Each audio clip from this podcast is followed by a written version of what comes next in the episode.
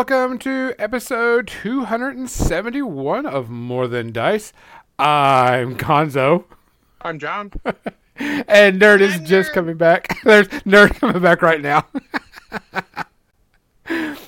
uh, just not on screen. Got that uh, wireless headset.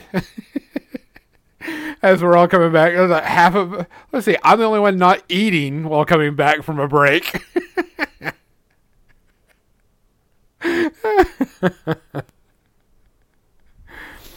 so everybody's just kind of munching. Guys, welcome to episode 279. Uh, this week we're going to be talking about some narrative and story story play events uh, at uh, mostly for miniature gaming. Um, but uh, some things came up this weekend, this last few weeks, and uh, a few things have been happening um, that I've been seeing within the miniature community, and I figured it'd be good something to talk about. Um, I'm also going to be painting, uh, trying to give my final last touches on my uh, judgment model um, and get that going. And um, I guess we can go and get to the business. We want to thank Midnight Heroes for being one of our sponsors. Make sure you check them out. And also, make sure you check out um, the events they're doing at Warfare Weekend, the special edi- edition model they're going to be selling at Warfare Weekend, and uh, all the cool stuff they're going to be doing. They just got back from Reaper. They said that they did really well at Reaper, and people were loving their uh, miniatures. And um, so we'll be seeing them pretty soon. Uh, we want to thank Muson Minis for hosting uh, all of our stuff and getting out to the masses. Make sure you check them out and you can go get some really cool tokens and widgets. Um, I want to thank Parabellum War Games, makers of Conquest. Uh, if you like their models and you would like to get a discount code, you can use the code More Than Dice, all one word, and get uh, 10% off your first purchase. Uh, and uh, if you need another reason to get it, uh, there are orcs riding dinosaurs in that game. Um, we want to thank Turbo Dork for sponsoring the channel. If you like metallic and turbo shifting paints, they are the people to get. And also, their palettes are back on the thing, and everybody should have one. We'll be posting about them. Um, these are their silicone palettes. You know, they're dry, they're wet palettes is what they call it. Not wet palettes, dry palettes. And they actually fit inside the top of the uh, exemplar paint. Yeah, I don't use that one. Uh, wet palette. Uh, yeah, so, so I want to point out that I've used this multiple times already, and it's so easy to clean. It's still clean. oh yeah, yeah. You just pop the paint out and then rub some water over it if you really need to, and you're done. By comparison, this thing like is still dirty. Oh yeah, easy. Yeah, I, I'm throwing that one away because I have no need for it. And it. you can't even see all the white paint. I'm not throwing it away. It's still got uses because honestly, these are the only criticism I would have on this is that the individual wells are very small. So if you're doing a large scale something, then you break out the other one, and that's fine. Yeah. you need different tools for for different uh, jobs. Actually, you know, I still think I still have a GW one in here somewhere too. Well, Also, um, if you're coming to Warfare Weekend, I'm still wrapped. uh, Turbo Dork has supplied every VIG with some paint. Uh, some of those wells for door prizes and paints for door prizes. So Awesome. You'll be seeing those. I uh, want to thank uh, Creature Caster uh, for also being a sponsor, and make sure you check out their tribe on My Mini Factory, where you can get a fifth edition module plus eight to ten miniatures that go with the module. And they are actually going to be running two, uh, three of their RPGs uh, with their miniatures uh, at Warfare Weekend. So you'll get to see them. Um, I think I got everybody. Did I get everybody? I got everybody. Woohoo! Woo, good job. I'm proud of you. So, um, we do have a few shout outs this week. Um, John, what are our shout outs for this week? Oh, you're gonna leave that on me? Yep. Uh, well, I'm going to go sort of in not necessarily the order they happen, more an arbitrary order decided by me because I don't want to, you know, make any feel like anyone's lesser than the others necessarily. Um, Gary Wright, who's really only known for the song Dreamweaver, though, is a hell of a song. Uh, passed recently. Uh, this past week, I believe. Mm-hmm. Um, uh, So he was 80, so you know, long life. Um, again, just sort of a one-hit wonder. But if you're gonna have one hit, make it a fucking good one like that. No shit. Yeah, and then the lead singer from Smash Mouth uh, passed. I'm trying to get to his name, Steve Harwell. Yep. Yeah. Because I'll be honest, I didn't know the lead singer's name from Smash Mouth. They are sort of like a two-hit wonder, but um, he passed as well. He was much younger, and he is very much a cautionary tale of don't drink too much. It's very sad. He had liver liver failure, from what I understand, and died from complications on that, which is very sad. I mean, all of his friends said that he like lived the life hard, which I understand, but man, you want to be there at the end, right? Yep. Uh, then the big one, at least music-wise, that completes the trifecta, as they always call it, was of course Jimmy Buffett, who passed. Yep. We drank Uh. margaritas in his honor that night. Yeah, he is uh, definitely more of a divisive, uh, you know, artist. Not everyone likes his music. Uh, I'm actually a big fan. I just start really, really started listening to it a couple months ago as work was starting to get really bad. Listen to it on the drive to work and drive home because they have, uh, you know, Margaritaville radio on Sirius XM. It's good. It's chill. Keeps your mind mindset. But his personal catalog, which they've they've only been playing since he passed, uh, is very deep and very diverse. Like it's not just all the same sort of, you know, beach bum, if you will, music or yacht rock, or he has little bits of country in there too. So it's a very, very diverse musical set. and It's good. Listen to it, and he's a hell of a performer because you can hear on all of his recorded concerts and all of his live music videos, he's very personable with the crowd and everyone. It's great. It's very much what you want from an artist. He understands what his people love, and he uh, he gives them a good show. Oh yeah. Um, let's go with uh the more important questions of the day. Um, nerd, what are you drinking tonight? Sangria. Oh. Yeah, sippy cup. Yeah. Sippy cup full of sangria. Hell yeah. That's awesome. Look, it's a great idea. Sometimes it gets a little wild. It's a color changing sippy cup, even. Next level. Just level it up. John, what's in your cup tonight?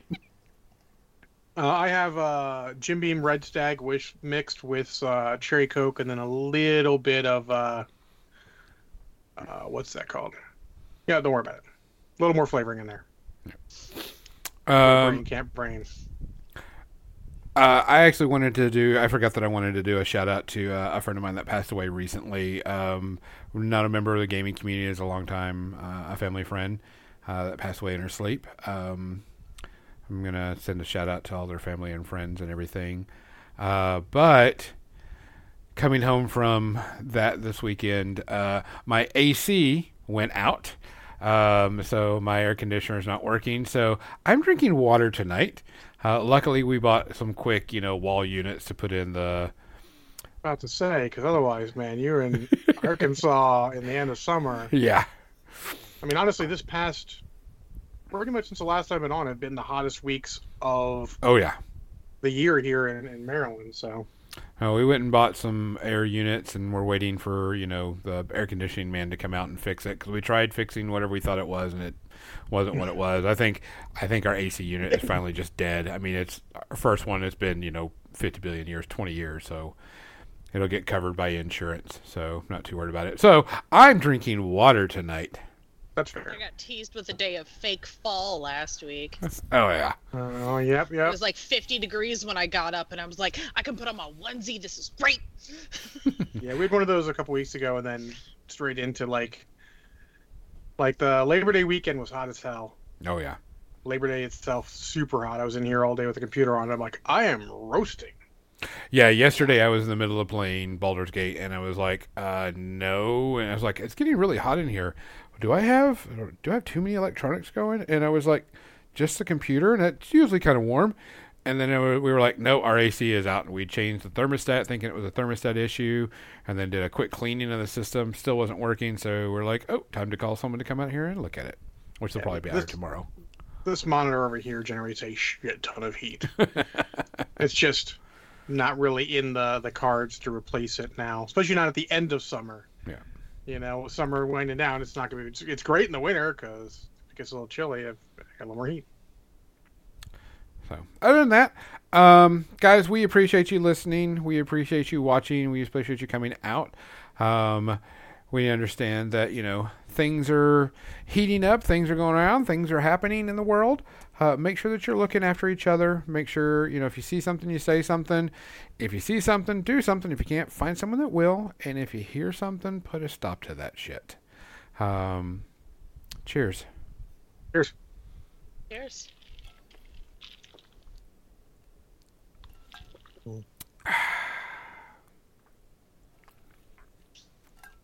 One of the good things about my job is I'm actually moving around a whole lot more, and uh, I'm actually starting to lose some more weight.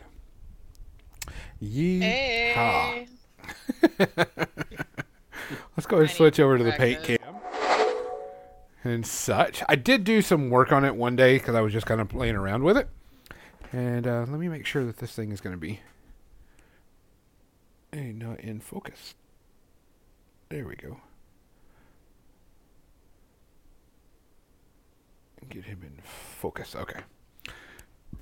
Let me swing the camera around. Camera swing. Stay. Type stuff.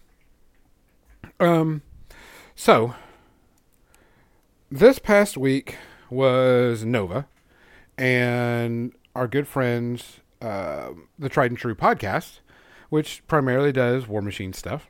Uh, really nice folks, really good. They've been really good to the community, helping out, uh, you know, getting people, you know, invested and having fun with War Machine, building their meta back up. Uh, just very good, positive community people. Um, and uh, I really like them. Met them. I met everybody. They usually call and talk to each other at least, you know, once a week. Um, they were running the events at War Machine, uh, at Nova, War Machine events at Nova. And something that they noticed that came about was a lot more people were signing up for the narratives. Uh, like their Iron Gauntlet had like nine people, but their casual steamroller, uh, I don't know what they did for casual steamroller. Uh, only out of 24 had 22 people sign up. Um, the um, the narrative events they ran were pretty much packed out. Um, and there were narrative Orgoth, you know, cool stuff like that. Um, they had some good things going. And was talking to a bunch of other different TOs and a bunch- of different games. And it seems, and I don't know if it's a trend, I don't know if it is, but you know, John and I have always we've talked about this numerous times that if I'm going to pay money to play at a convention, I want to make sure I'm getting my money's worth out of this convention. Yeah. If I'm if I'm going to spend seventy five dollars for a badge, and then I got to spend twenty dollars for each individual event. If I'm spending twenty dollars, I want to make sure that that twenty dollars I'm getting my money's worth out of that twenty dollars. Um, and if I go play in a tournament, I know what I'm getting into. Don't get me wrong. And if I go in there and I'm losing first round and there's no way for me to get back or do anything, that's on me. But I'll, it seems like there's this trend going where people like I want to spend I don't mind spending twenty dollars, but I want to get my monies out of my twenty dollars that I'm having fun with Yep. Type thing. And like I said, if you sign up for a tournament or you know something like that you know what you're getting into, and you're going to be facing, you know, tryhards, you know, so on and so forth. If not, you don't, you shouldn't have signed mean- up for it. At a tournament, are they really tryhards? I mean, that's sort of the point. That's Correct. I Yes. I've had a lot of deep thoughts on this recently, and you know, I'm trying not to go into it too far. But I mean, they're not really tryhards. It's, it's a tournament. It's a tournament, They're- but you know, They're playing for the spec. Yes. They're playing to get there. And Yeah. for me, and I wouldn't say me, but for for lately I've been going I don't mind tournament so much and you know I'm a, I'm a I like tournament play, but money is tight. Uh type thing and Not like me. You know, if I'm going to go to a convention, I want to make sure I'm getting my money's worth out of that. And so I don't know if I want to play in a tournament because I know um, by round two or three, um, you know, it's kind of just like, eh. Well, yeah. So I think the days of all the people uh, playing, you know, all the players of a game playing in tournaments because that's the thing to do is fading. Yes. I think for a time there in the the early 2000s, you know, maybe through the early 2010s, uh, you know, that was the thing to do, and now it's sort of fading. People are realizing, hey, I don't have to. This is not my scene. I remember back in the day, or these older gamers were talking about back in the day when there were narrative events. You know, like let's be honest, I my early introduction to War Machine and Hordes was listening to a lot of Lost Hemisphere Radio, and they didn't talk about tournament games. They talked about narrative events. Like the first thing I heard about uh, Captain Con was cool games where the boards had cool rules and everything. I'm like, that sounds great. Yep. And also, let me ask you, Gonzo, how many, if you were to rate your top most fun times you've had playing a tabletop interest game, how many of them are actually tournament games? Not very many. Um, and it, and if it was, it was because my me and my opponent had a very good time playing together. But most of my cool things or fun things that I had were based around silly fun Pickup events. games or yeah, silly fun events, yeah. Yeah, silly fun stuff. That's not to say you can't have fun. Some people we realize some people that is their fun. Yes. There's nothing wrong with it. That's your fun, guys. Don't don't let us tell you how to play the game. You play the game how you want. But I did have seen a rise of, you know, the not tournament uh, mentality. The yeah, I'm just gonna play for fun. You know, um, uh, L. Marshall he took 40k to a local store to play an event, and his opponent first round's like, "Oh man, are you sure about your army? I mean, you're not really using anything. That's not really good. I mean, this could end really poorly for you." And Marshall's like, I- "I've thought out what I want to do with this, and this is what I want to play." Granted, Marshall's a good player, so he fucking rolled the guy, but it's one of those things where it, it, it's become this mindset. I've even seen it. Oh, Maisie, can you kill that? I got it. Oh, good. Uh, where, um, you know, even happens, let's say, in video games, since I'm currently playing a competitive tournament for uh, my video game. You know, I don't get upset when guys come in and they're bringing, you know, the meta builds and they've got these great stacks of players that are way better than us. I have no problem with that. It's when those guys take that mentality out of the tournament and they put it into the general.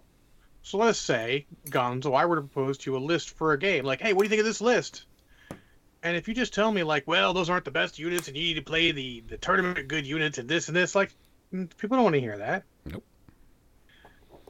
People have, a lot of these players are so focused, and some of them can turn it on and off. And I love that about them. But some of them are so focused that they forget that there are other ways to play the game for real games. Now, if someone were to say, "Hey, I'm going to this tournament and this is what I'm bringing to try to win," that's a whole different story. Exactly. Whole different story. and, and we need to we need to i think the the core of it is is we need to realize that that mirror events are coming back. I know some companies are realizing that. Oh yes. and i hope they continue. Um gw used to be the king of it and and it sounds weird saying that. Um but they used to put out packs that were sure they're only for two armies in a game but there were packs that were just like um dark angels versus orcs. You know you know that that kind of thing. Those are great ideas. Like sure you may not hit everyone but now with the digital age you don't have to spend a lot of money on it. You don't need to make an actual physical thing. You could put it online make it a downloadable pdf that people pay for you know charge a good price for it because there's going to be some shrinkage there because pdfs and people are pirates. What? um, or even just have it protected some way that they can't do that. It, you know, DriveThruRPG does fine with that stuff. So there's got there's easy ways to do it. But that you could make that kind of stuff again easily, and it's just you know they need to. I think they're starting to realize they want they they need to do that. That, to be honest, is sort of where War Machine Hordes fell. Really, was when they stopped doing everything. Stopped printing books. They did a lot of poor calls. I think, at, at, in, in a short period of time. But that was one of the big ones. Well, I know that they're going back to it because that's their big thing now is doing narrative stuff. You know, not only in the app but also at conventions because uh, Warfare I mean, Weekend, the where book release events. yeah, there, Did you yeah, ever have? Did you ever have a bad time one of those? Well, yes and no, but I'm going to say not because the event was bad, is because tournament players were coming in to. Yeah, so I mean, understandable. Yeah. But in general, I mean that that's sort of the fun way to do things. Narrative events, like my, I still maintain my two favorite games. One was just me and Bill Schuler, who now lives in Texas. He had his Praetorians for uh, uh, 40k, which are Imperial Guardsmen, and I had orcs, and we did the Battle of Orcs Drift, which is basically the fight from Zulu, Battle of Orcs Drift, done for 40k. It was great. There's lots of cool cinematic things happens. The the White Dwarf that came in had just enough rules for you to play it. Like that is what it's great. I mean, we just we both remember it to this day. Had a great time. I had such a great time that uh, when he brought it up to me, I realized that I no longer had that White Dwarf. So I went out on eBay and I found a copy of that White Dwarf because I feel like that's important enough. Like my favorite time playing a game ever. A tabletop interest game. And the second one is a mega battle that um, my buddy uh, Frank, uh, the nickname Frank, had made up. Uh, we played at the Glen Burnie Battle Bunker, and it started off just sort of uh, three on three with the two altering players trying to be police and keep the Imperial players from fighting each other. So we are sort of arresting people, and he had all sorts of win conditions and put all these special rules, and it was a great time. And we had people come in going, "This looks great." We get two people together, like, "All right, you two are ready. Drop thousand points, jump in." You know that that kind of thing is super fun. Or all the old GW events where it's like giant mega battles in their stores, where stores are calling each other up, going, you know, hey, our guys got to the uh, the artillery bombardment center. They're throwing a bombardment on your second table, you know, whatever grid coordinates. That's super fun stuff. That does sound fun. I think we've all gotten too serious sometimes for this stuff. Venture games somehow became serious business, and we're fucking, we're fucking painting up toy soldiers and playing. It's not serious business. No. I think also that came about when people started pushing, hey, you could win $10,000 if you. I won't play for money ever. No, no. That's what happened to Magic. Yeah, I, I don't either. But I think that's where, you know, some of that comes Mhm. in. And I'm Well, I could see it. I mean, to, to sidestep over to Magic, the entire dynamic of Magic tournaments, because I was running a store at the time. When the guys went from, hey, we appreciate you running it and doing store credit, can we instead have cash prizes? And I went, well, sure, but you realize it's not going to be the same. Like, oh, that's fine. You know, we understand it's going to be you guys take part and we take part for the for the entry fees, but we'd like cash prizes. Like, okay, cool. You know, if your guys come in asking for it, if they're all pretty much about that, but man, it got different. yes. When money's on the line, it changes everything. Yep. A lot. Yeah. So I mean, it, and, and honestly, it, it's. I think we've had this part of the discussion where I don't think it's miniature games only. I think everything has become more serious business. People more competitive in so many other aspects. I don't. I'm not a psychologist. I can't tell you why. I could only guess that it's their defense mechanism of the existential dread of the universe in this world in our darkest timeline here. You know, coming in on them and they're trying to focus on something. You know, focus on something. If you're good at tournaments, you'll focus on tournaments to the exclusion of all else because it's your escapism. At least that's my quick theory on that. I mean, I over the years I do like tournament play, but I've been with money and everything going on. I'm like, you know what?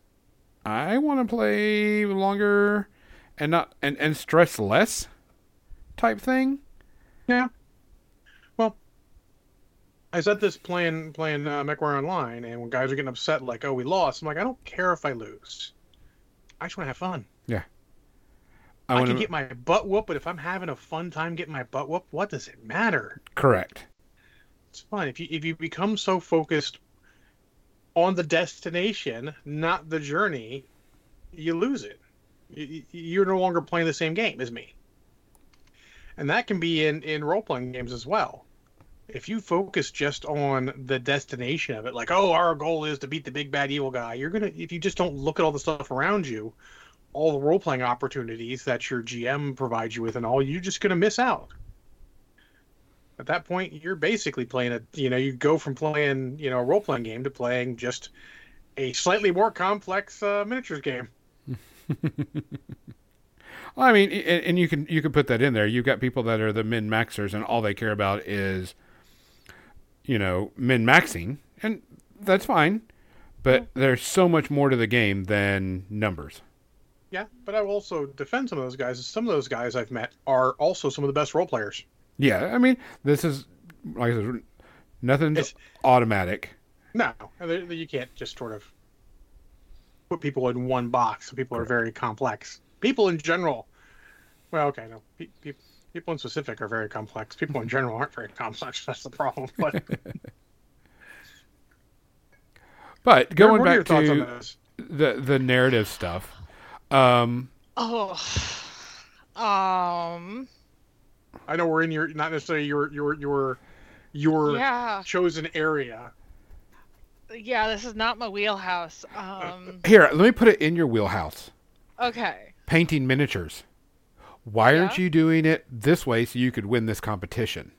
Oh, Because yeah. I'm not a competitive person, and I, do, I But you know what I'm talking about.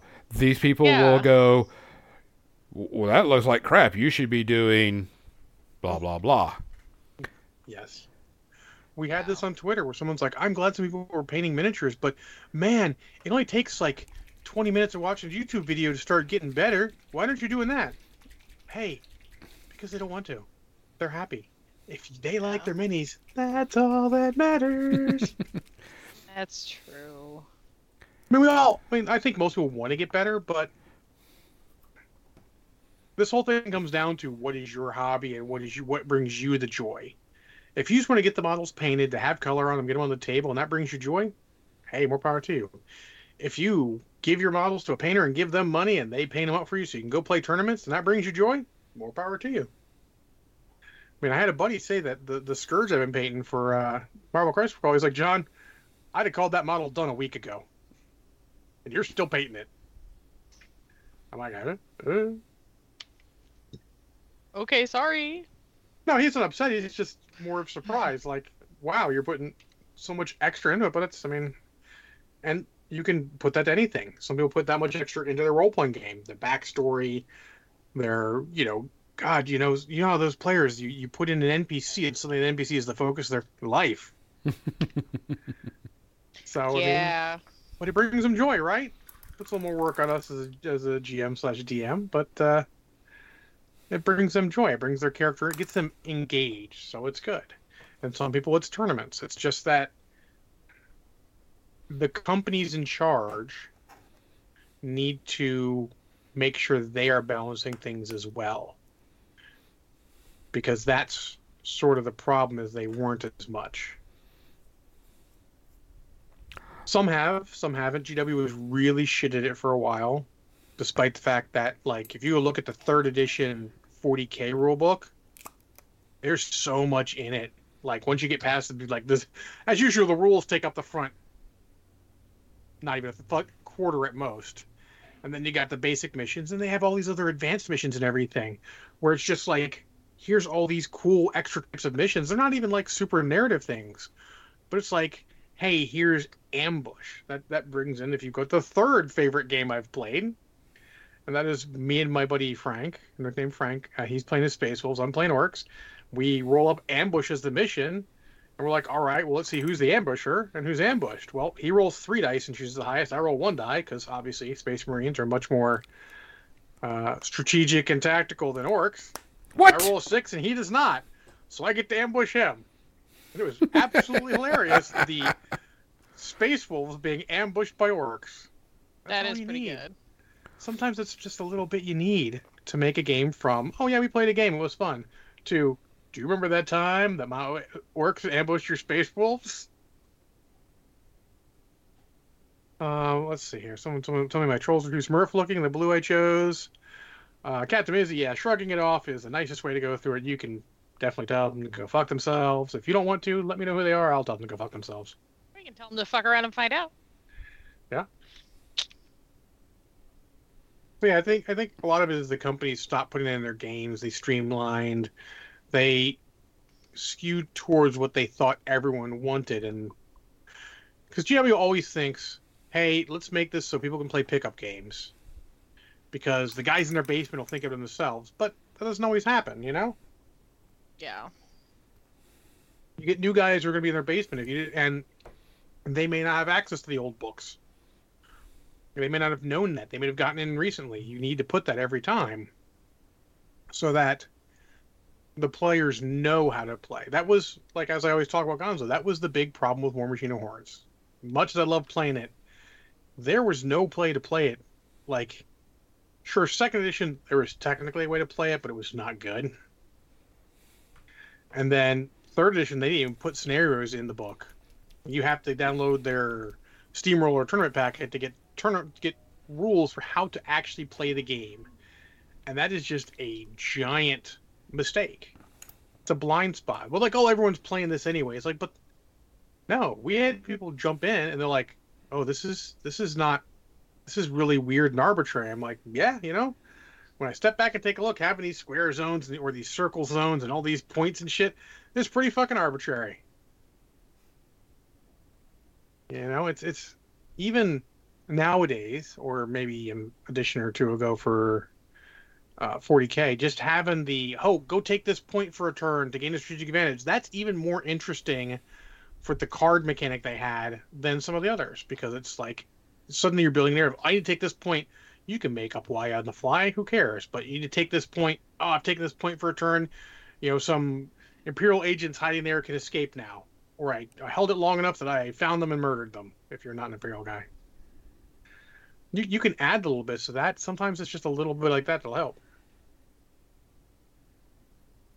Makes sense. I may have gotten a little off topic, Gonzo. Get me back on topic. No, but you're right because that that's coming down to it is if you go to a tournament, you know you should know what you're getting into. If not, Mhm. you know that's that that's on you. But the thing is, is we're seeing more people like, um, I want to play, but I don't want to get into the tournament scene. I want to do, and they're like, well, here's your other options, and here's something that's happening every month. Something new Legion showed up, scenario so I'm every month. I'm sorry, what'd you say? Uh, Legion showed up, so I'm I'm showing off the shirt. Oh, okay. Hey, Legion. Um, but I mean, that's what a lot of people are like. I want to play, but I don't want to deal with. I, I don't want to play that type of style that they're playing over there. And I'm like, here it is. Uh, and I'm just going to I'm referencing this into War Machine because this came up. It's like, here's the app. Here's all these scenarios that are all part of this story that are all happening.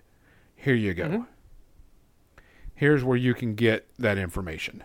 And here's where you can play all these cool little scenarios that different things and they're, you know, a narrative multi-long month narrative that you know, you do this mission and you do this one thing, there's a bonus you get for your next game. Type stuff. Yeah, that's that's great. Like that that'd be a great way to do it. Even uh you no one probably remembers except me, so I'm just gonna be old again. Uh the old what what edition was it at that time? Fifth edition?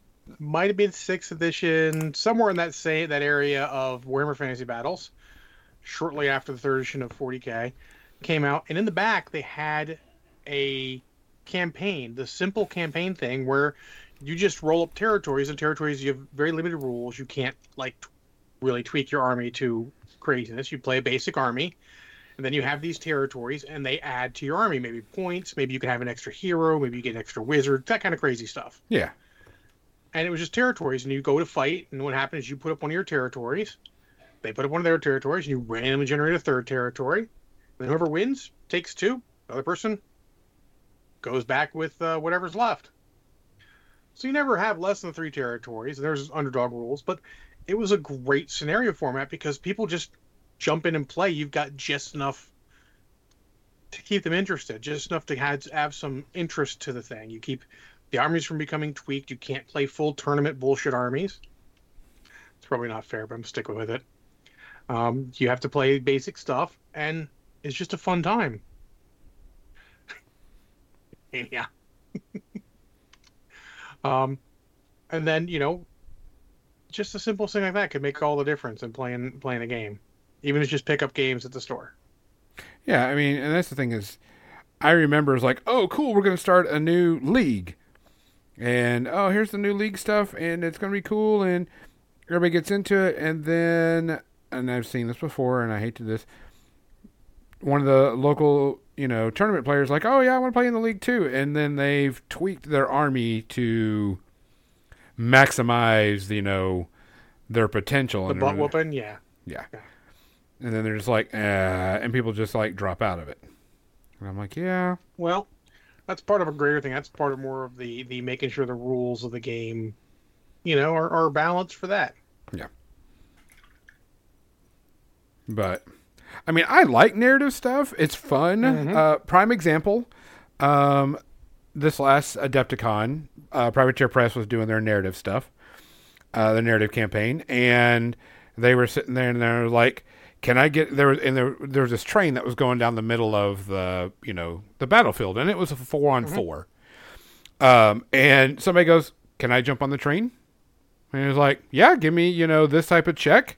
You know, if you make this, you you can get on the train and write it down." And they were able to write it down. And when they wrote it down, they were like, uh, "Can I jump off of it and charge into this person?" They're like, "Sure, give me this check." You know, blah blah blah, and you know they would do it. And what it was is somebody had put a troll model on the front of the train, rode the train down, jumped off, charged into a warcaster, and beat the shit out of a warcaster. That right there is cool as shit Yeah. because everybody remembers that. The next time someone goes, "Can I knock over the train with a heavy warjack?" Sure, let's try it.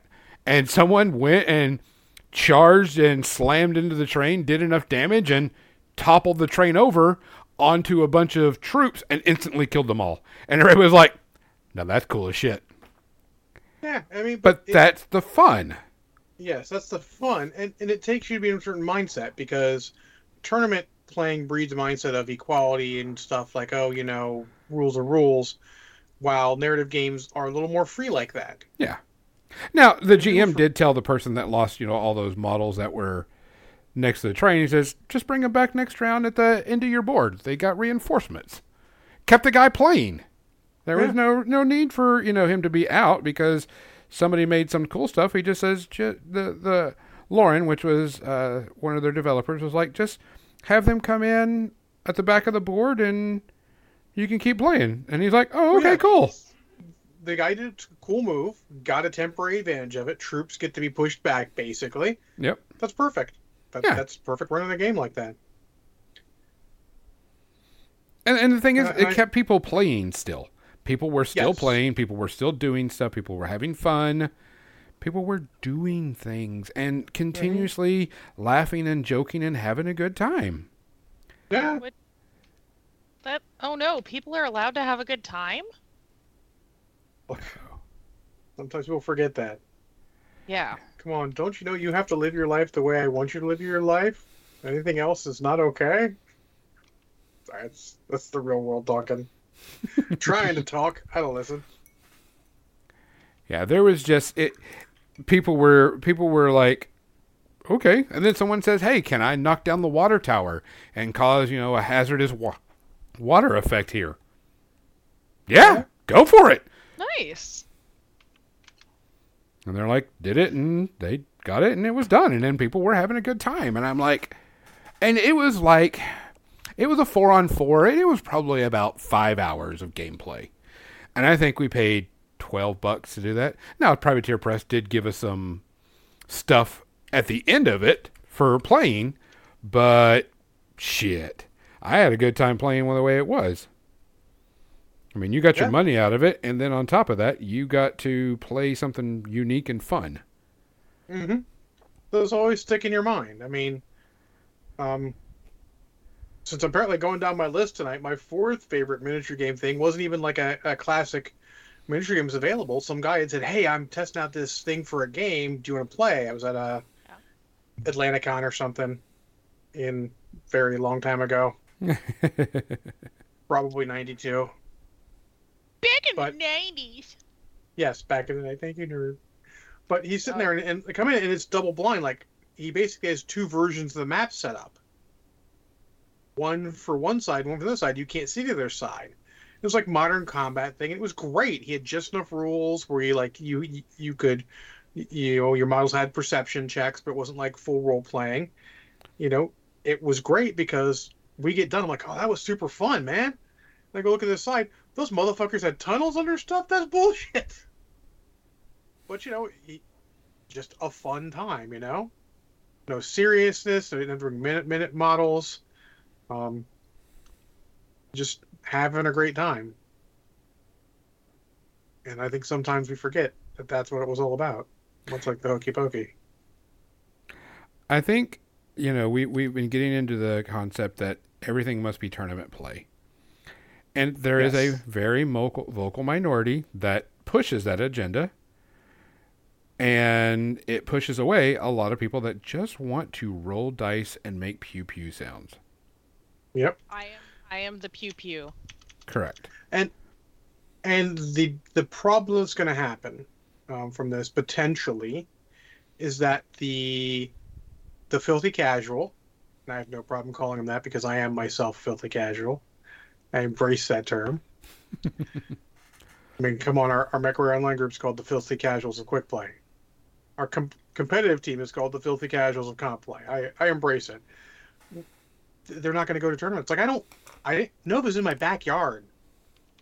I didn't go. Granted, I didn't really realize it was Nova until one of my buddies posted, like, "Oh, I'm at Nova," and I'm like, "Oh shit, that's this weekend." I was just looking forward to a three day weekend that I could chill. No, Um, I have to socialize. No, I just. i but so I mean, I don't even go to because like I don't, I don't want to play in tournaments, and that's pretty much what Nova is. Uh, except I mean- for, I mean, I know that, and I don't know about the other games. I know that the um, War Machine, the tried and true guys, were trying to push a lot more narrative, casual stuff just to get people to come in and play. Because what was funny is they actually got interviewed by Wargamer Girl, um, and they said that the biggest issue or the biggest and funnest thing that they thought was is people were coming up and looking at the table and go, "What are y'all playing?" And they were like, "We're playing War Machine." They're like, "No, you're not. You have 3D terrain." and they're like, Ouch! and but they but but they brought all their tables had 3D terrain, no, no, and fair, but like, it's brutal. it is. But I mean, it also comes in the fact that you know you've got people playing a game and playing with the 3D terrain, and it brought people to the game to see what was going on, which is great. Yes.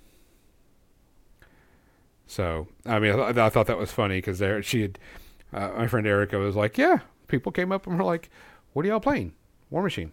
Mm, y'all have 3D terrain. What's going on?" but we need that because that's kind of how the game is. I mean, that, people- that's that's that's the view of that game for too many years of the way it was. Yep. So So, but I mean, I, I, I, I really applaud th- that crew for putting forth the effort and also for doing fun stuff like that because they mm-hmm. realize that the game isn't always about tournament play and they need to bring you have to bring in new blood whether you like it or not. And the narrative way is the easiest and quickest to bring people in. Well, yeah. You, you then, get people. You, you get you get the casuals. Like with all due respect to tournament players, the casuals are the ones that generally keep the game going. Yeah.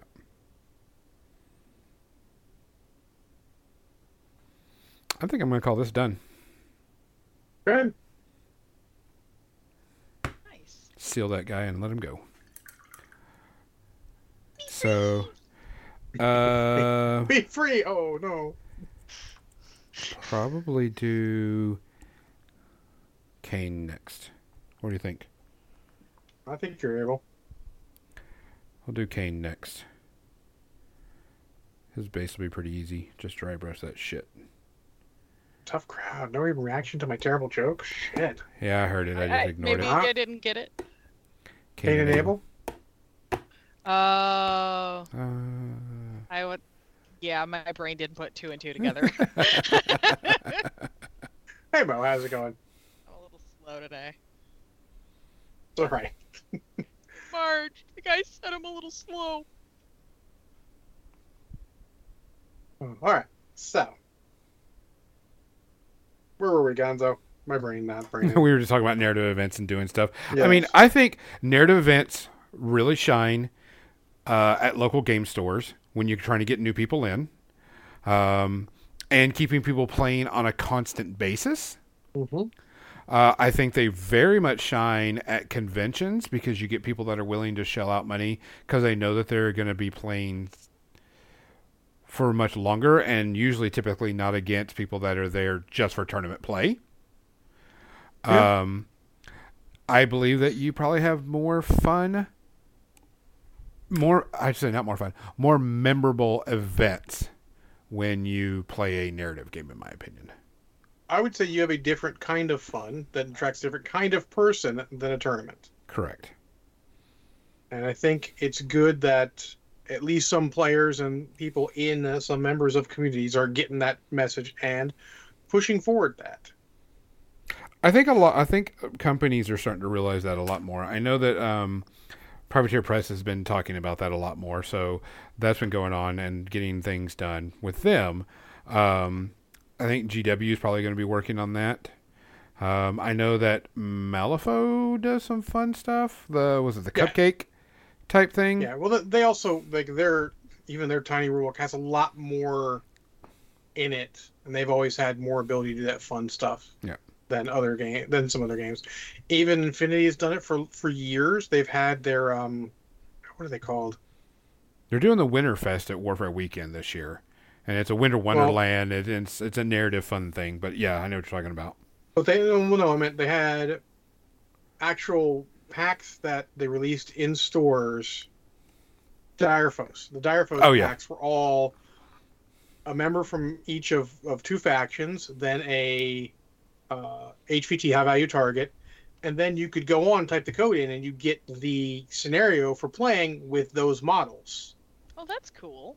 Yeah, it was great. Like it, you know, they not very expensive because it's only three models. Um, also, kind of cool because they put the color like uh, prototype cards. Like they're they're they're like, oh, this is what this model is going to look like when we do it. You know, detailing like the model, maybe the weapons and all that in the pack as well, which are great add-ons for. You're already making a pack. You might as well put some extra stuff in it, so it's not just three miniatures. But yeah, those were really good. I bought a bunch of them some of the some of the scenarios are very fun. May, maybe require a little weird terrain that you got to work out, but they weren't the standard ter- scenarios, and thus were a good change of pace. And I think that's what the games need: a change of pace. Even uh, Marvel Crisis Protocol does it with their um, Oh, what, what, are are they those? called? Ultimate Encounters. Yeah, Ultimate Counters, Hulk, and Mm, all them. okay. I played the Hulk one. Was interesting. I think it's a little too balanced towards the uh, other heroes. The Hulk has a hard time winning that one. The Dormammu one seems much more balanced than when we played it. We did end up beating Dormammu. Dormammu. But again, that was more of a fun game because as we're playing, and I'm playing the bad guys, Red Skull and all that, and Dave's playing X Men. I'm like, oh look, it's Dormammu. Technically speaking, this is an X Men problem. We're not here to save the world. That's that's, that's an X Men. Dormammu spent most of his time over beating up the X Men. I'm like, yes, this is how it should be. Nice, nice. I can appreciate that. Yeah. So you know, it, it was fun events. Just got to be in the right mindset. We get too stuck sometimes on the quote unquote fair, not realizing that maybe you don't know everything. Honestly, I feel like it's a lot of these weird scenarios and stuff are like like a lot like media. It's better the second time when you've played it and you don't have maybe unreal expectations based off someone's or description or you know just a trailer so to speak of it.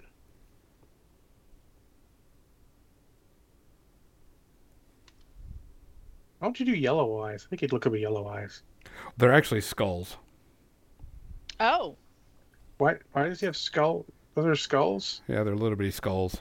Because it's a helmet.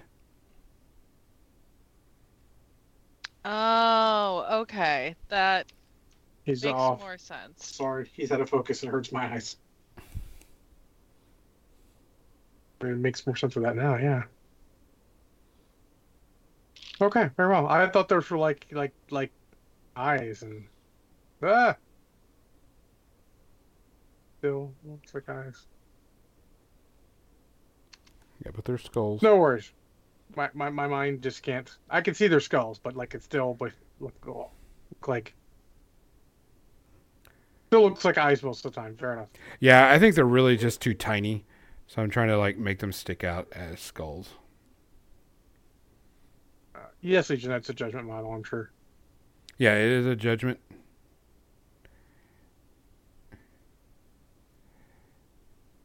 A pestilence model.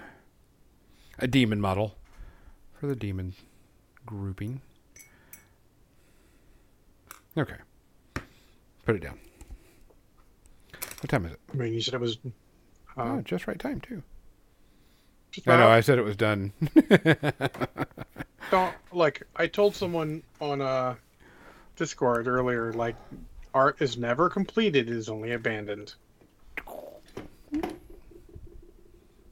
That that makes You me feel sad. I'd rather it be completed than abandoned. But even when you paint a model, you're like, I am happy with that, and that's good. But you always know you could go back and do more. But there's a point where you're like, Am I really getting anything out of it? Fair. So I don't mean it in a negative thing. I mean, it's like it's if it's all art, why is it negative? I mean, it's just the way it is. Um, I, I think what we really need to talk about this is the whole overall picture. Is if you like to play tournament games, go play tournament games. If you want to have fun and do narrative stuff and get people in, go there. Don't shit on the other, and don't force it down over there that there is only one way to play a game. Let people have their fun. Yes.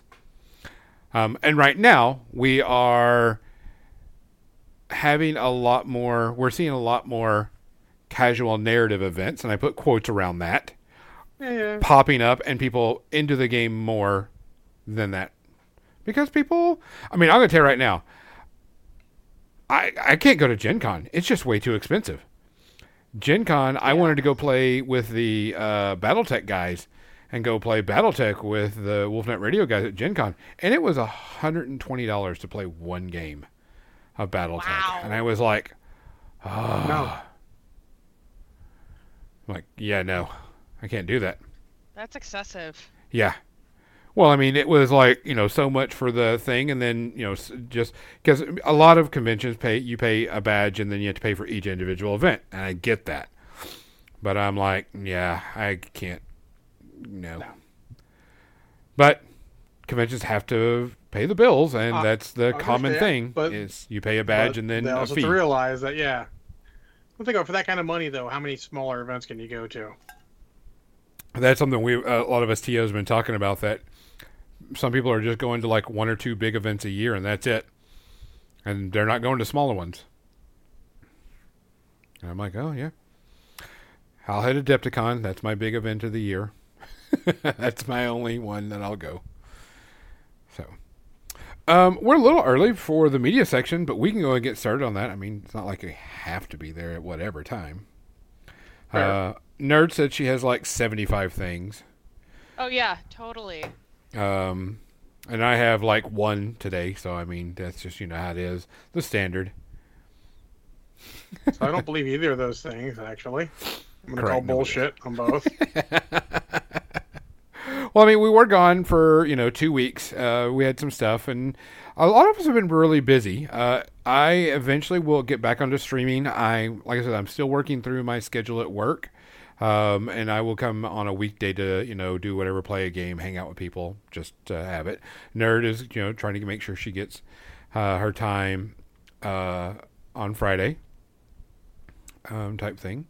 And I might start doing it earlier on Friday. that, that- fine by me. I mean, your your time. You do what you want, Yeah. which is okay. Now I'm just I'm realizing that like the time that I start streaming is when everybody's getting off of work on a Friday and Nobody like, nobody wants to deal with that. nah. Make it a morning coffee hour. Exactly. That's that's kind of what I'm thinking is like eight or nine in the morning. That's fine. Do what you want. I do what I Um, want. What else? That's about it. Um, I wanted to talk about. So there is a lot of shows are ending right now, and it's a do or die for a lot of shows right now. Like even some shows that were actually renewed are getting dropped um, because of the strike. That's fine. Uh, I hate it, but if you're not going to pay your artist or your anything else, I think I read somewhere that um, I don't know if anybody's watched it. Suits that was on USA is now on Netflix, and they've had like so many millions and millions of millions of views since it's been on Netflix, and none of the artists, writers, actors have seen any revenue from those millions of hits to watching Suits damn. on Netflix. Zero dollars. And I go, that's the problem. Yeah. I mean, greed is always the problem. Yeah. It, it, greed, technically speaking, is one of the two greatest problems with, with human beings. Ooh, Legionnaire says something. I miss those days. Going over to a friend's house, having barbecue and playing games. Yeah, I miss those days. Legionnaires, invite me over. You cook, I'll bring miniatures. Xander's also missed it. I just know Xander said it too. Yeah. Xander, invite me over. I will barbecue and play games like crazy. That Yeah, so uh, good right now. Yeah, the streaming. Yeah. So much over. Art of Michael says, "Hell, I'll run." Yeah. All sounds good to me. Yeah, I would love to have just a cool, like, rent a cabin out for the weekend, and just chill and hang out and find a central location. Can we just make sure the cabin's in a field, just not in the woods? I'm just saying. I'm not saying. I'm just saying. Just good folk, good food. So, some somebody runs a D and D game early morning or an RPG early morning one shot. Afternoon, we play some miniatures. And nights, board games, and drinking. Yep. That's that sounds like a fucking vacation to me. Yeah. I'll pay for that. I'll buy that for a dollar or more. okay, so getting back on the thing, the strike's still happening. You're going to see shows that are just going to disappear. Um, Yeah. And that's just going to happen. May or may not come back. It's till they get done with their greed and realize how little of their money they're giving to actually pay people what like. It's just funny that how little they're asking for of their total profits. yeah, It's, it's, like so minuscule. It's sad. Um, I wanted to give a review. Um, and I usually don't do video game reviews because I just kind of play it. And, but I'm going to say, uh, I usually, when I play a video game, once I beat it, I, I'm done with it for the most part. Unless it's like an online MMO or whatever that's just continuous. But if it's a single player game, once I beat it, I'm done. Usually. May go back to a little bit just to try some cool things. Like, okay, the Spider Man game, you get to do more beating up bad guys. Cool. Baldur's Gate 3 is the first game in a very long time that I've gone back with a whole new party and a whole new way to play and a whole new thing to do it. And I will tell you, I this is my game of the year. This is my game of the many many years. Um, and the thing is, it changed because this this play around, I'm playing a Drow Paladin of Vengeance. So I'm like, cool, I'll play this Drow Paladin. Characters and NPCs react to me much different than when I played my Elven Bard, my high elf bard. And I was I was very shocked by that because I was waiting for you know the dialogue of certain things, and it was nope, rescuing someone, and they went, uh, uh, sorry, sorry, sorry, Mister Stroud. I mean, I mean, I mean, I and I was like, what? I was like, they recognize it. That right there is a huge bonus to me because it means that they took the time and the energy and the thoughtfulness to change the game up based on what you're playing. Mm-hmm. Other companies should be shitting their pants because if you don't bring a game out and you don't put the level of detail this is, you're, you everybody's going to be compared to Baldur's Gate 3. And Yeah. it, it's it, it's so good. Doesn't mean that games aren't going to be good, but if you were to bring out a game that was like Baldur's Gate, where it was a miniature, you know, a D and D esque, and it didn't stand up to that, whew, Well, Banian brings up exactly what I was going to say. Is he says what gets me is these AAA mega studios are saying that Larian and uh, BG3 are the outlier and shouldn't be the standard. No, they have less money than you. Why can't you deliver a similar product? correct. Yeah. Like, Because- for all intents and purposes, what I heard, Starfield is in that vein, though. They delivered a good product, you know, at you know at, at the AAA price. Who cares? You know, it is what price is what it is. But they delivered what what most were saying, good product, like like um, uh, Armored Core Six. Like, sure, some people were saying it's too hard, but I mean, the fucking studio put it out, you should fucking see that shit coming.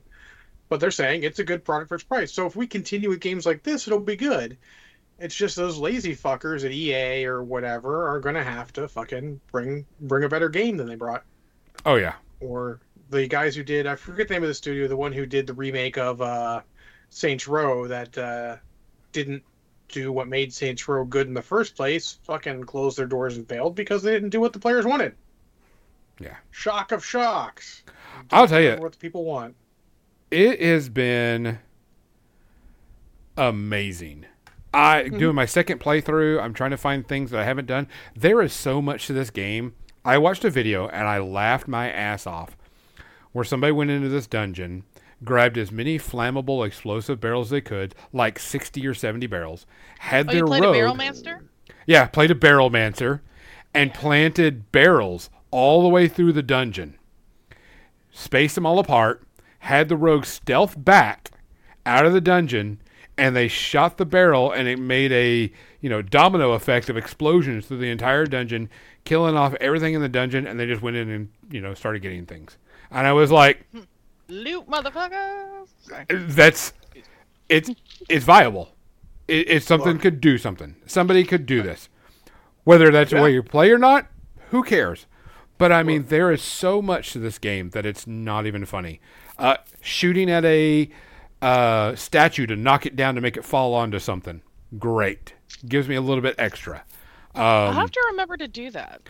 I I forget it all the time because I'm too concentrated on the standard of killing the mobs. When I could knock down the statue and make it fall on two of them and kill them, type thing. Um, story wise, game's still great. Story wise, everything's been so good with this. Um, story changing. I'm doing different effects. I'm not doing evil. I'm just doing you know basically good um, type thing. I do let my rogue kind of like, oh, these people are going over here to loot. My rogue just like in my head, oh, stealth away for a bit to go rob somebody. I know somebody who's doing an abstinence run of the game, which I think is hilarious. but I mean, there's just so much to this. This is my. This is my game of the year, one of my top five games of all time. Um, I highly recommend it if you love RPGs, if you love good stealth. Great system, special. Uh, the the graphics are amazing. Highly recommend this game. Uh, it is getting a zero for me. For halfling Nice. barbarians, that would be fun too. Awesome. So, John, what you got? Um, well, I watched through movies. All three of them I have seen at least most of before. Uh, so we'll start. Uh, for some reason, on my YouTube, uh, clips for Remember the Titans started showing up. So I'm like, you know, I haven't seen that movie in a while, so I'll, I'll rewatch that. Uh, turns out I have never actually seen the movie all the way through. Oh. Seems like I've always come in about five to ten minutes in because I've seen it, you know, or in bits through cable for years. But uh, so I watched all of that, and it's very good. Um, the football is even not even like the major point of it. It's more of the racial tension thing, which I like. I like that they don't necessarily paint both, you know, people change understandably, and it's not just all good bad. It's both sides change a bit. I like that. Um, the only real flaw with the movie, you know, Denzel and everyone gives a fucking great performance. The only real flaw is that it's cookie cutter as fuck. Really? And yeah, I mean, you step back and take a look. You're like, you're like, uh, these are all tropes we know, and I know it's all real stuff that happened for the most part. So I have no problem with it. But you're like, you're like, man, this is like paint by numbers. Look, these two guys are going to be best friends because that's what happens in movies like this. But like in real life, that's what happened to the guys. So you're like, I don't have a problem with it. It's just it, when you sit back and take a look, sometimes it's like, oof, wow, and I really feel like this is something that would have benefited from being like a net you know, Disney Plus series at this point because it's a Disney movie. Like if you were to remake this as a series, you could get a lot of depth in it because there's a lot of stuff where it's like you understand that they changed, but you don't get enough progression. It's sort of like hard changes this to this, and you feel like I understand this is natural progression, but I feel like I missed something in the middle here.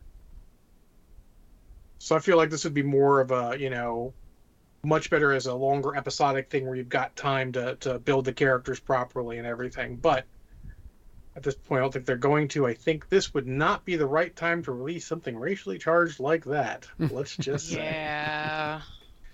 Because racist stuff makes me a little uncomfortable because I'm like, eh, I want to punch that guy in the face. But still very good. I'm gonna I'm gonna give it a one. It's an enjoyable watch. A little more so if you like football. Uplifting, if kind of cookie cutter-ish and and paint by numbers. But it's still like Denzel and uh, Will Patton and everyone, just great, great performances. Uh, I watched. Uh, was it Across the Spider Verse? oh yeah. so I Second haven't one? seen it. Yes, I finally saw that. Um, I loved all the callbacks to various comics. We got to see so many different characters in this one, and I loved the stylization of each one. Um, I also loved all the visual uh, color schemes that they did for Gwen and her world. Um, I thought that was done really well, and the cliffhanger that they leave it on is also another callback to Spider-Man because they were notorious for for doing cliffhangers. So I I really appreciated that. Uh, so I'm gonna I'm gonna give it a half because it's the first one I liked better. I thought the first one was like a perfect origin story. Oh yeah. It's Um, I would not argue with you calling it a perfect movie. Yeah. I don't have an argument against that. Yeah. Yeah. So I'd give this one a half because I think the first one's a little better, but this one was still also amazing. And Ah, two, amazing. two of the most Ah, visually stunning, two of the most visually stunning movies I've ever seen. Yes. Yeah. I, I'm with That's you good. I too. want to see the. Yeah, I want to see that as well. It's it's on my list high. That and the Turtles movie because they're another one where they did the animation in a visually stunning style to try and make it. I want, I do want to see the new Turtles. Yep. Yep. Ditto. Um, let's see. What else did I watch? I did a bit of binge watching um, this week, and um, I'm going to say that I binged watch as much as I could, and as many times as I could, and whatever else, the One Piece uh, show on Netflix. Now I've heard nothing but good things about it. So I'm going to say this. I tried watching One Piece, the anime. I couldn't get it. I couldn't get into it. And it was mostly because of the animation style. That's me in anime in general. Uh, it was very choppy. It was not done very well. Just couldn't. I couldn't get into it. And I was like, and, and it was not. And I was not dogging the story or the characters. It's like the animation is just not for me. I can't get into it. And I know what it is. I know what One Piece is about. I hear it from a lot of people. I mean, they're on episode 3042 or something like that. Uh, I think it's typically, I think it's a thousand episodes right now ridiculous. which is ridiculous. Come on, people. Um, but I'm gonna get. I, so I was gonna give the you know live action a try. This was pretty good. Um, I was. I can follow it. The characters were likable. The characters are there. I did have to ask Captain Mizzy. I says, "Are they following the story? Are they, you know, they follow? Are the characters appropriate? You know, is everything there?" And they they were pretty much spot on. They did say that they did cut out um, some of the story because it just didn't fit, and it was like the annoying parts. They were like they cut out the annoying parts of the story. Cool, fine, no problem. You know, as long as you're not missing like major plot holes and you know major plot things, no people aren't going to care. You cut out the annoying characters and annoying things, people are going to be okay with it. Um, the sets are amazing in this show. Um, they built whole new ships. They built ships. They built huge, Awesome. huge things. Um, you know, not a ton of green screen. You know that there is, but they built huge props for this. Um, was it entertaining? Yeah, it was pretty entertaining. There's some good smirky scenes. Um, Monkey D. Luffy Better- is Better great. than Death Note? Oh fuck! We don't even talk about that one. Um, I will tell you that they picked the perfect character, the perfect actors to play their counterparts.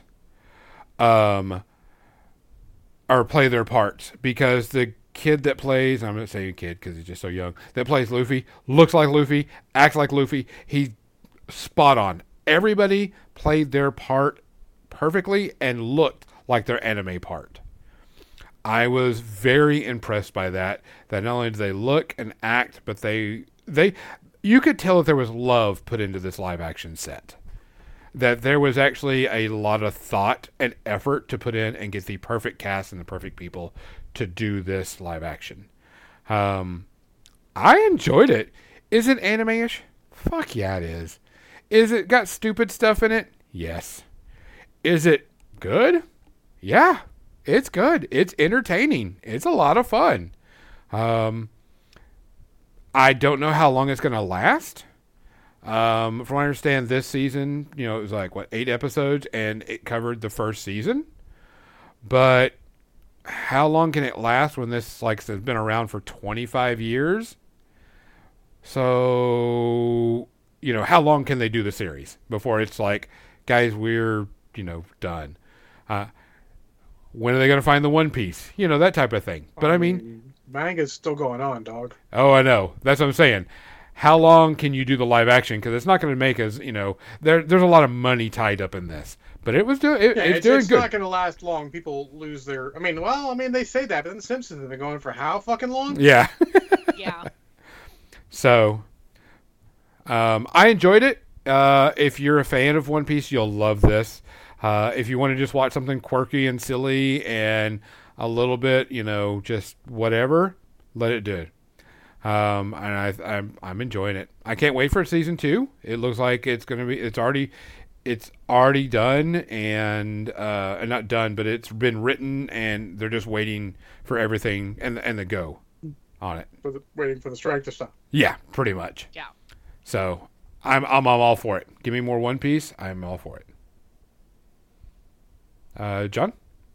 All right. Uh, well, my second one uh, is a movie maybe some of you've seen a little bit. It's you know didn't do well in the box office. Maybe it's a little bit of a cult classic, but I just bought a Blu-ray copy of it uh, not that long ago because I was looking, and it's uh, Big Trouble in Little China. Oh Hell man, yeah. that's Yeah, I did not watch uh, Lupin the Third that you had watched yet. I still have it sealed, but I bought it at the same time. Gotcha. uh, upgraded my copy, gave someone else my old DVD copy, and hey, um, I'm gonna stick with per- Perfect Movie on it. Even on rewatch, fucking whatever. I've seen this movie so many times. so good. It is so good. You know, it's can quote most of it still. It being made to be cheesy. Like John Carpenter knew exactly what notes he wanted to hit, and he hit them, so it, it's it's kind of timeless. movie. I didn't Yeah. know that. Yeah.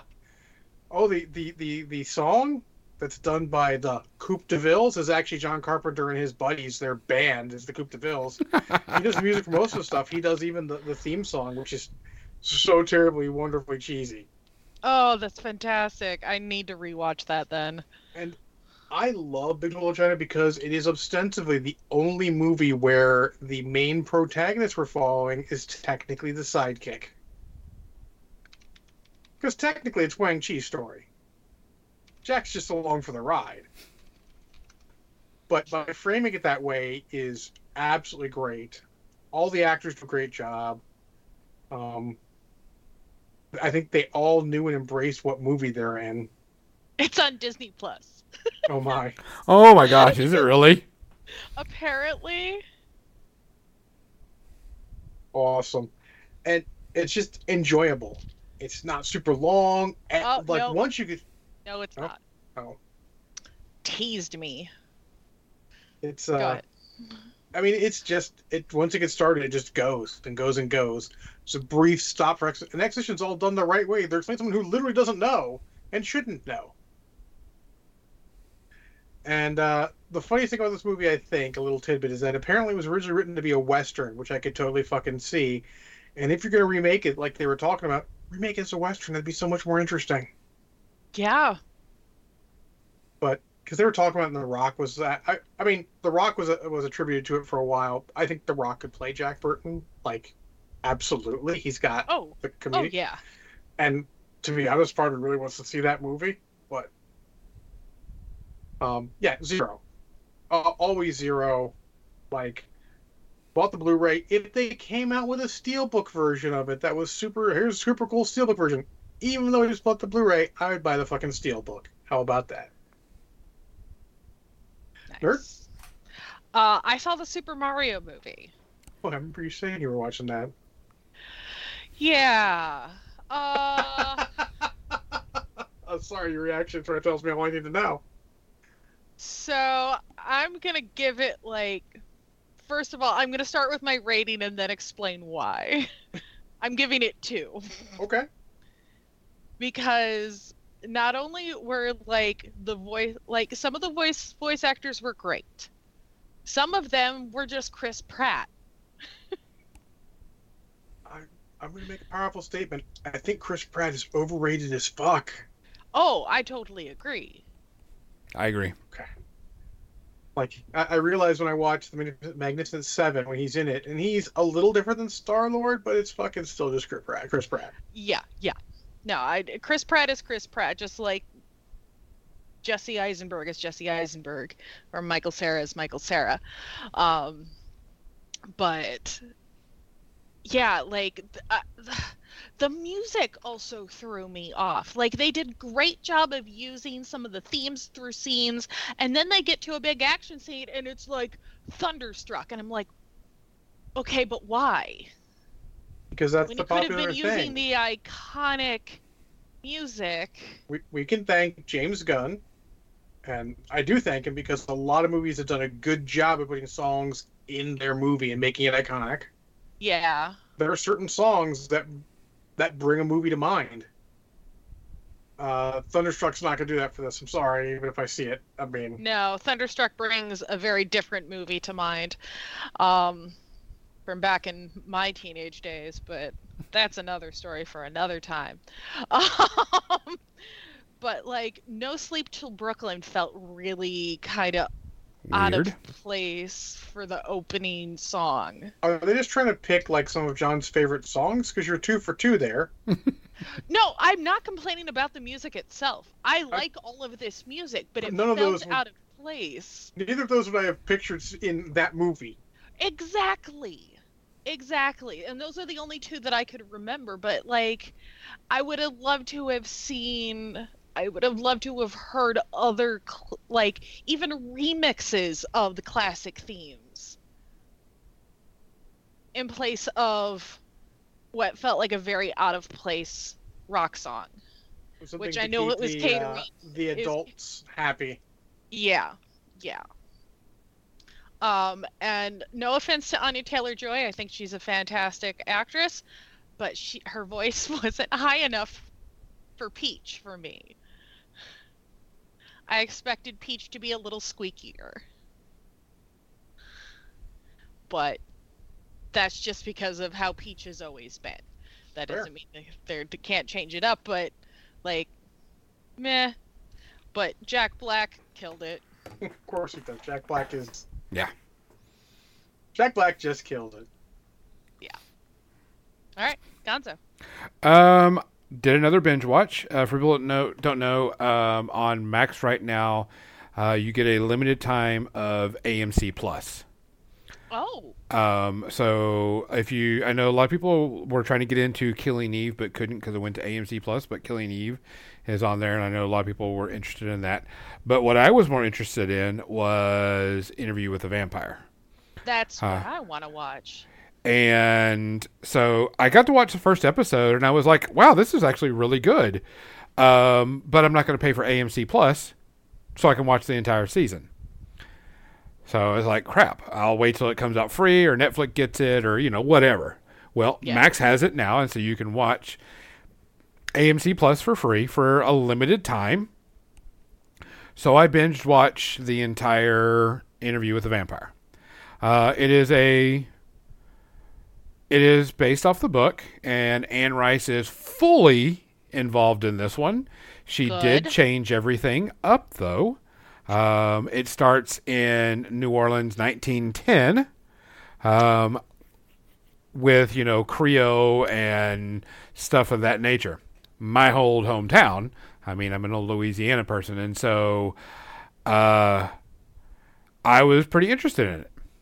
Um, they did change up the characters a little bit, change up the story a little bit. Um, I didn't find any of the changes to be bad. Uh, it's just if you're used to the book or the movie, and the movie is your main thing, you're gonna be going, "Well, this is a little weird." If the Oh. movie's your main thing, I fucking feel for your soul. Correct, but that's that's where a lot of people got into the it. most boring movie I've seen in my fucking life. It uh, yeah, no, was not no, good. come on. Queen of the Damned was so much worse. well, yeah, that too. No, Queen of the Damned stuff happened. Like as far as being true to the book, yes, Queen of the Damned was way fucking worse. Yeah. But as far as actually being interested in watching a movie, it was a Vampire. I checked my watch six times Yeah, in the theater. Yeah, it was not good. Yeah. Um, but this one, holy fuck. This was amazing. I loved this. Uh, I think it's like eight episodes, uh, and it's about half uh, about half of the book. Um, so one season is about half of the book. Um, the people playing their roles are amazing. Lestat is the douchey Lestat type thing. Um, everybody is really, really good at this. It is so, so good. Uh, sets wise, it is it is very violent. It is very sexual. It is very you know out there. It is very in your face. It is very much Anne Rice. Um, no hold bar and being on AMC Plus. Yeah, there's plenty of blood, guts, and sex. Um, type thing. But that's what you when you go to an Anne Rice and especially vampire, you know what you're getting into. Um, I love it. I can't wait for season two. I I cannot wait for season two. It looks so so good. Um, Our thing is, how are you gonna watch it? yeah. So if you have Max, you can watch it right now. yes, I know what I'm watching. As soon as you- I'm watching this week. Between that and the new season of Wheel of Time. I've started that too. Um, season two is much better than one so far. Um, Good. but I really, really like this. The sets, the characters, the actors, the actresses, everything top notch.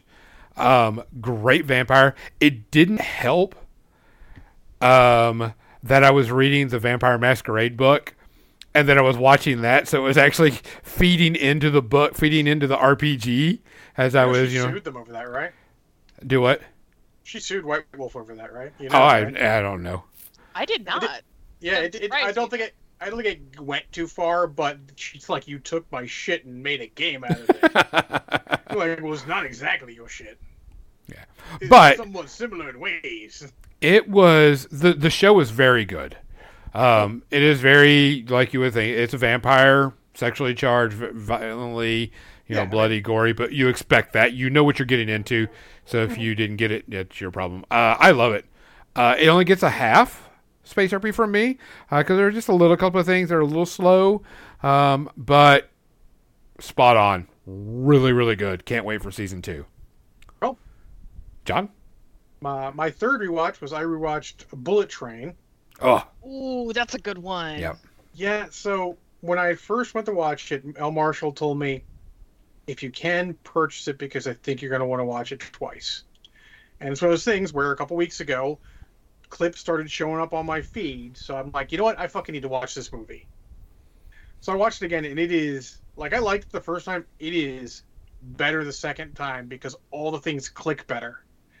You know, it's it's like watching any of those movies a second time. Usual Suspects, any of those type types where they have this sort of out of order and lots of stuff happening, and it all clicks together better, and it's just great. It it, feels kind of like that Tarantino style, but they're not trying to be like Tarantino. Like we're taking the broad idea of your all these interconnecting things and putting them in a movie, but we're not doing your your your actual style at all, and I love it. Um, I think this is a powerful statement. Brad Pitt is the weakest part of that movie, and it's not that he's bad. It's everybody that else is so good. Everyone else, like he, he does fine. Everyone else fucking kills it though. I was happy to see Aaron Taylor Johnson come back. It's been a while since I'd seen him in much. I I mean, he's good in everything though. I haven't seen a bad movie with him. Like maybe the worst movie I've seen with him is Godzilla, and that's just because they didn't give his character much to go with, and he's not doing a bad job in that movie. Yeah. It's just that he's a, you know, he's a soldier in a Godzilla movie. How much can you fucking do with him? Yeah. Speaking of Godzilla movie, uh, I hope Monarch does really good. yep, Monarch, do and too. then they have Godzilla Zero coming out. Ooh. Yeah, this is also this is like the anniversary of a bunch of Godzilla stuff, so I'm hoping to see a bunch of stuff come out. But anyways, Bullet Train, way more music the second time. Uh, dig the soundtrack. The score is really good for it. I'm probably going to pick that up because when I started listening to that came up too. Some of the things, like, and I'm not going to spoil the ending thing when they bring in the the surprise character, but it's so on point and great. Like, I really dig this movie a lot. I think I want to see more stuff like this. Apparently, it's based off a book or a manga or something like that. But it, I don't want to give it first. I'm gonna give it a half.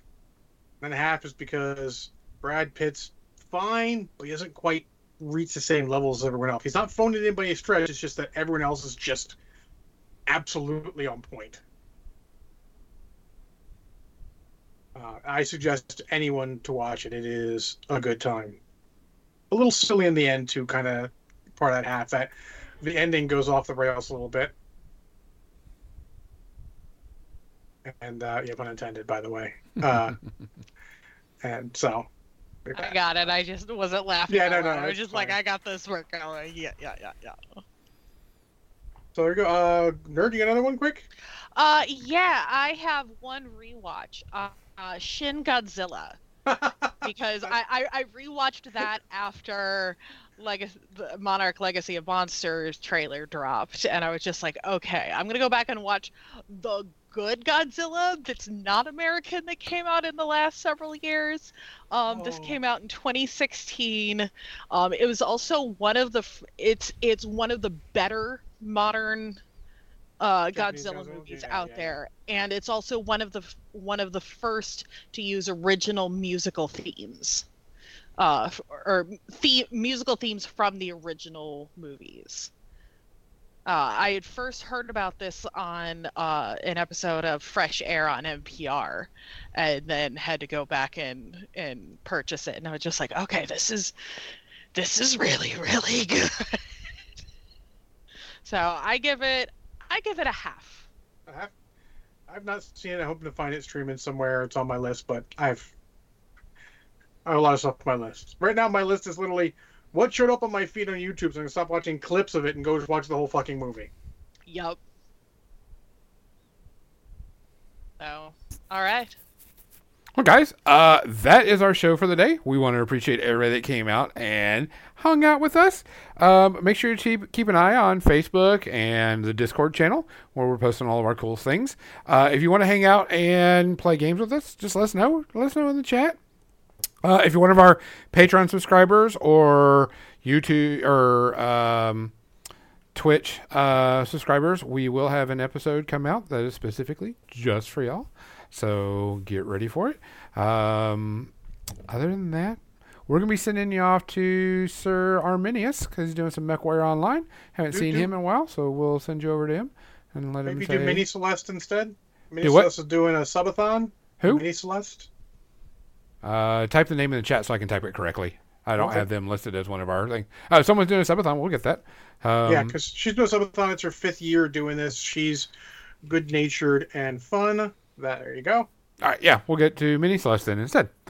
So there's a bunch of people Um, there, so you get some interaction. Yeah, cool beans. Um, guys, please take care of yourself. Please watch after each other. If you see something, say something. If you hear something, do something. And if you can't do something, find somebody that will. But please take care of yourself. We love you. We miss you. We can't wait to see you again. For More Than Dice, I'm Gonzo. I'm John. I'm nerd.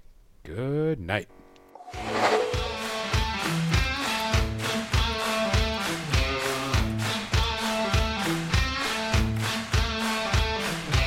Hit that follow button over there when you go and see her. Hang out with Minnie Celeste.